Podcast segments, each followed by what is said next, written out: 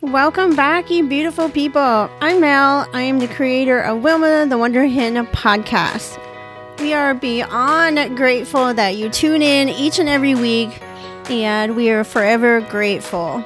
Also, in the background, you will probably hear a bunch of chicks. You may hear Miss Pumpkin screeching, and you'll hear Polly Pocket, my little lone quail that has become obsessed with me, and I am also obsessed with her. So that's your little warning if you hear screeches and scratches. Don't worry, it's fine. Today we're going to kick off our summer series. We have some episodes coming up with Miss Jennifer, and she will discuss with us the common um, laying reproductive issues that uh, our backyard hens uh, seem to be affected by the most.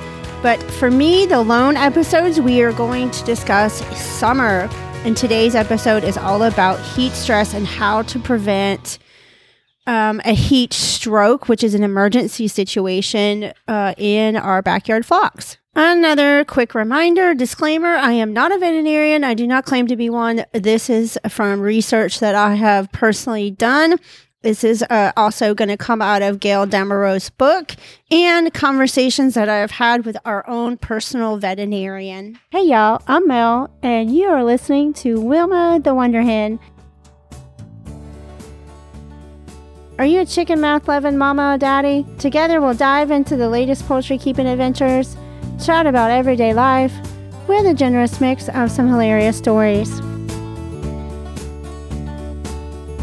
Bringing you fascinating interviews with poultry owners from all over. You'll find tips and basic advice from your local veterinarian, along with new chicken keeping gadgets and reviews. I'm going to see what Mr. Jangles and Wilma has to say about that. We're going to encourage and help you build a stronger, healthier flock. Let's go see what Mr. Jangles and Wilma is up to.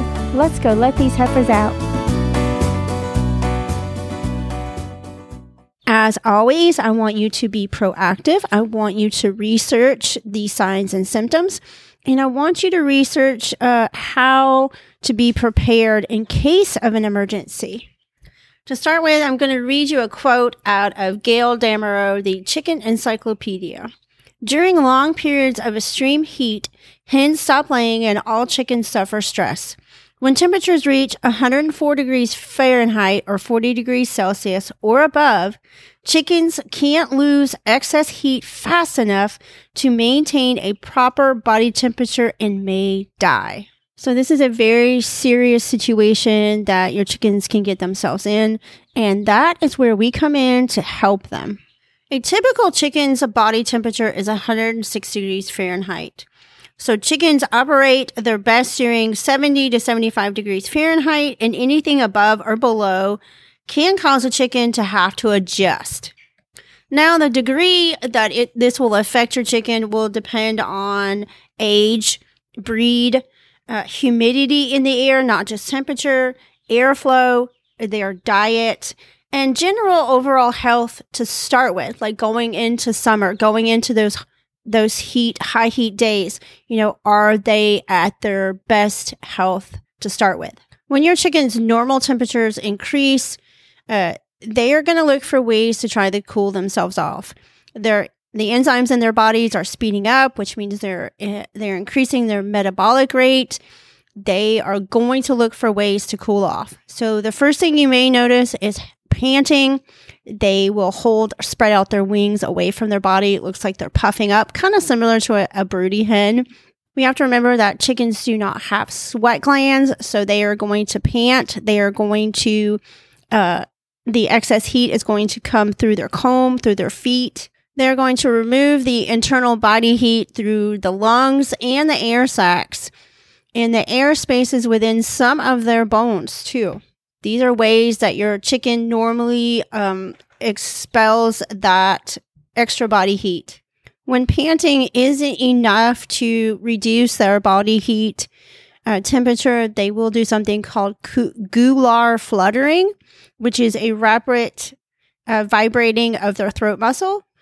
We're going to go over the signs of heat stroke first and then towards the end of this episode, uh, I'll give you some simple tips that you can implement into your own flock to keep them cool. Now, we did make a post, a short video over on Instagram. Uh, there you can find some simple tips that you can implement quite easily. And also, our listeners, well, our followers over on Instagram, they gave some great tips. So it'd be very beneficial for you to go check that out. And our listeners here, if you'd like to make a comment and kind of chime in on how you keep your flock cool. We would love to hear from you too. Here are some of the typical signs of heat stroke, but these are also when a bird is trying to cool themselves. So when you get to an emergency situation, as we get to the end of this list, labored breathing and panting, which they're going to do that during the hot months anyways. Pale combs and wattles, lifting of their wings away from their body. This you will see during the summer months. But now we get into more serious lethargy, uh, severe diarrhea. Now, your birds will probably get some type of loose stool during the summer. This is because they are, are consuming, you know, consuming twice as much of the normal water that they would consume. And it's going to cause some loose stool, but severe diarrhea and seizures. This is when it's going to get serious. Now, in this emergency situation, I always advise to first call your veterinarian but in the meantime the research that i've done is is not a lot of information out there. Most of it is move immediately move the bird into the shade place a cool towel a cool wet towel over them or bring them inside provide electrolytes um, even to the extreme of submerging them up to their necks in a bucket of cool water. Now this would be in an emergency. I know I talk about not submerging them typically you know, if they were just trying to cool themselves off. But obviously, this would be in an, an, emergency situation because you want to bring that body temperature down as quickly, as healthfully, and as quickly uh, as possible. But always consult your veterinarian. But in an immediate life or death situation, you know, we're going to do what we have to do to try and protect and save a life. Now, let's go over some simple things that you can implement into your backyard flock uh, first and foremost, the most, most important thing is water. Lots and lots of fresh, clean, preferably cool drinking water. And you can do this by making a lean to, using an umbrella. Uh, there's lots of ways that you can go about making sure that their water is in the shade so it stays cool. I know a lot of people add electrolytes during the summer. The only caution I have on that is to be sure that you make sure you have they have access to just clean drinking water and not just electrolytes. They need to have an option. I always make sure that we have an extra waterer per coop just in case one happens to evaporate that, you know, on a hot summer day and we didn't get to it. Always have like a backup water within their reach. Uh, the next thing you make sure that they have access to a dust bath area, preferably in the shade. Uh, you know, I know uh, not everyone has their coop up underneath a big oak tree or a big tree or whatever have you. Uh, maybe you built it before we thought about that types of things. But like I said, you can utilize things to cover to make even a small area that is in the shade.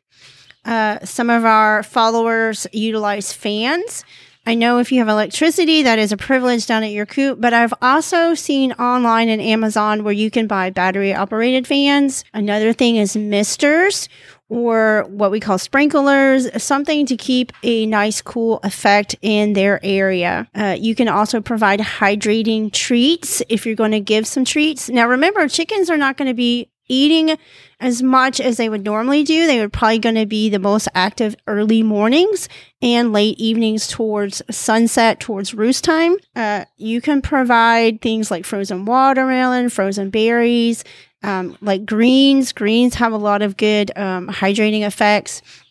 I know a lot of our followers use ice cubes and just all kinds of very creative things to keep them chickies cool. Uh, word of caution, uh, I do not suggest, and this is from my veterinarian, to provide apple cider vinegar or any type of vinegar should not be given during uh, times of high heat. This can interfere with their calcium.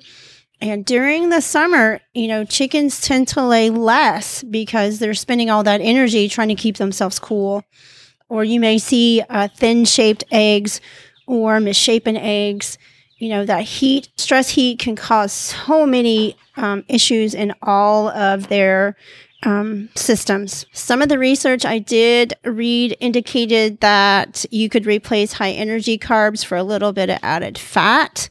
You know, instead of giving, definitely instead of giving any type of scratch grains, uh, preferably, you would get fruits and hydrating things, but you could also add a little bit of fat. But you also want to be careful with your added fats because fatty liver um, syndrome is a real thing. We did make a podcast on that. We've lost a few of birds from. So, in general, we're very cautious about cautious about what we do provide for them as snacks. Their protein needs may change because they're going to be eating less and when they're eating less, that means they're consuming less calcium. So, like I mentioned earlier, thin shelled eggs, um, misshapen eggs, maybe they stop laying. These are normal things that happen. I do suggest that you try and research and find a local veterinarian ahead of time, just in case maybe someone you can be in contact with, ask questions over the phone.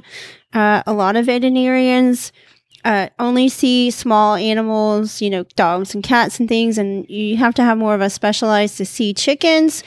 But maybe just uh, start out with a communication with them. This is always very helpful. Um, even if you don't bring them in, a lot of our local vets, you know, they may have a conversation with someone over the phone just to give them an idea of what to do in an emergency situation. Because I know that it is a privilege to have an aviary veterinarian, and we understand that. I do recommend, uh, I always promote Gail Damerow's books. The Chicken Health Handbook is a just an outstanding book. It has complete guide of all things chickens and situations that uh, come up some things that we can handle on our own if you do not have that privilege of an aviary veterinarian or even a vet who would just see a chicken. Another website is Merck's mercksvetmanual.com, poultrydmv.com. Uh, there's many blogs out there, the Chicken Chick, so many different ones. I know COVID Clucker, she has a pretty good blog, lots of good information on there too. And not to toot her own horn, of course, wilmawthewonderhen.com. She does have a blog too. And we have lots of information on our Instagram account. I just want to say a big thank you to our followers and everyone who has left a review. It, each and every review means so much to us and it doesn't go unnoticed. And I appreciate you from the very bottom of my chicken loving heart. We always want uh, compassion to fuel education. You know, the more we know, the, the better we can be. Um, chicken owners, poultry owners, take care of them. I currently have a lone baby quail inside my house. Her name is Polly Pocket, thanks to Mary. Uh, she helped me pick the little baby's name. Uh, I'm not sure what happened there. This is totally off the subject, but we only ended up with one. I think I collected the eggs during the time when the males hadn't quite re- uh, reached maturity, which they are now. So we're going to give it a try um, another time.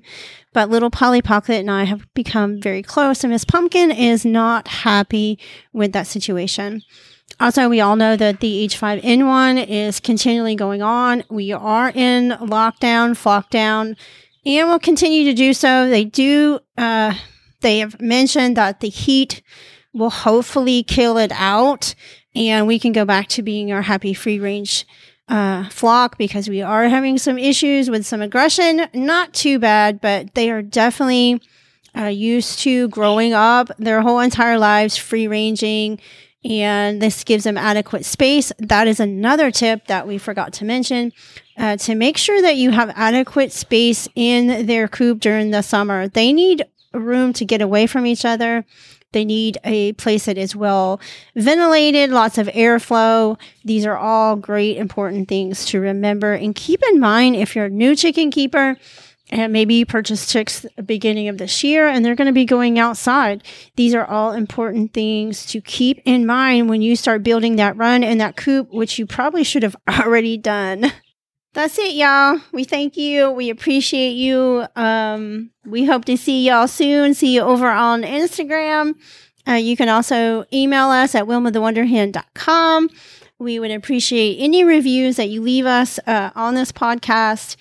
And don't forget to check out Gail Damerow's book. It's one of those books I will shout from the rooftop to every chicken keeper out there. It is a just chock full of so much vital information. Till next time, y'all. Bye. Uh, one more thing. Punky asked you to please share this podcast with a friend. I mean, if I have to tell her you didn't share it, I mean, it's going to be scary. I'm Mel, and you are listening to Wilma the Wonder Hen.